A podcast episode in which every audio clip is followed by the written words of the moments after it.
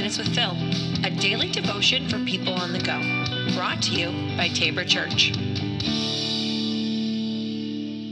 Welcome back to the podcast. This is 5 Minutes with Phil. Today I want to continue talking about light and darkness, and I'm going to go all the way back to the Exodus story when Moses went to the Pharaoh and said, You know, let my people go. It's time to let him go, let him leave. And of course, Pharaoh was like, No, I'm not going to turn over my whole workforce.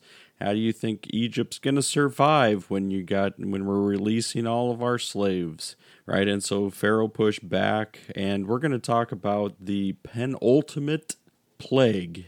So right before the end comes the plague of darkness and listen to how they describe it. Exodus 10 verse 21. Then the Lord said to Moses, Lift your hand toward heaven, and the land of Egypt will be covered with a darkness so thick you can feel it. So Moses lifted his hand to the sky, and a deep darkness covered the entire land of Egypt for three days. During all that time, the people could not see each other, and no one moved.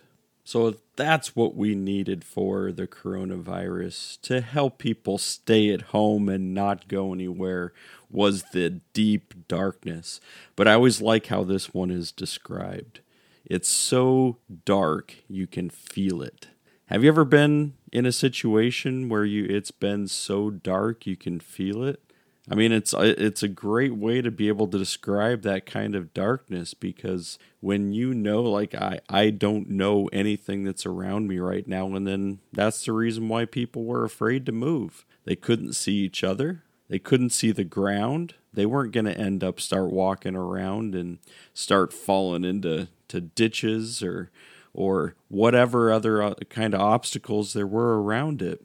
And this thick darkness is is a word that when you actually do a, a study of it, it it's not found very much in the Old Testament in Hebrew.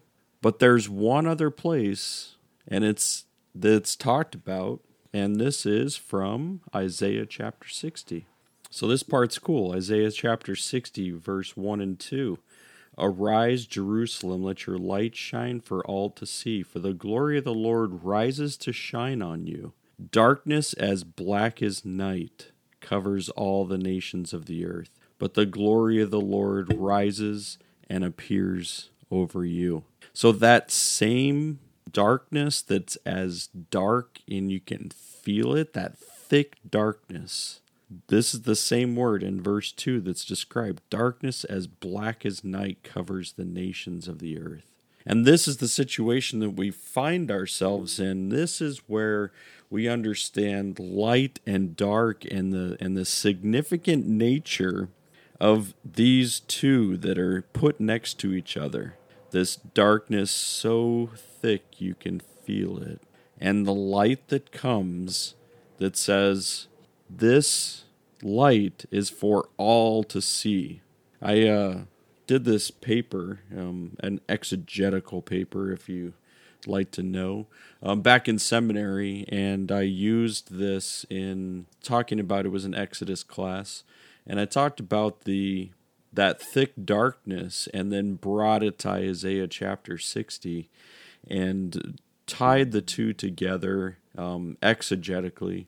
And it was, I always remember those passages because one, you spend a lot of time writing those papers, and so it tends to stick in your head a little bit more. But just even thinking about the nature of light and darkness, and that darkness so thick you can feel it, and why even in you know Isaiah sixty verse two, that that same word describes the nature of how the world is today.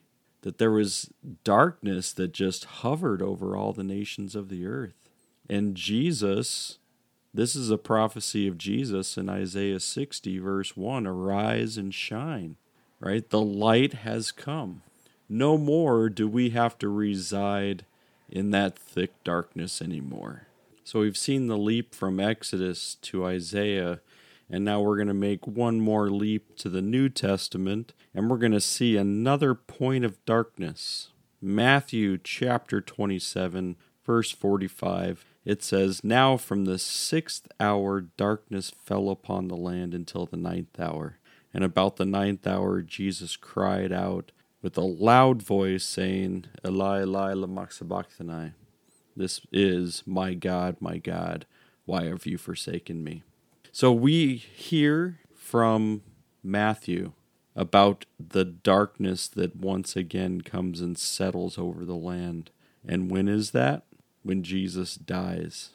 Jesus takes the sin of the entire world, the same thing that in Isaiah chapter 60 that is prophesied about Jesus, that all flesh, all nations will have this light shine.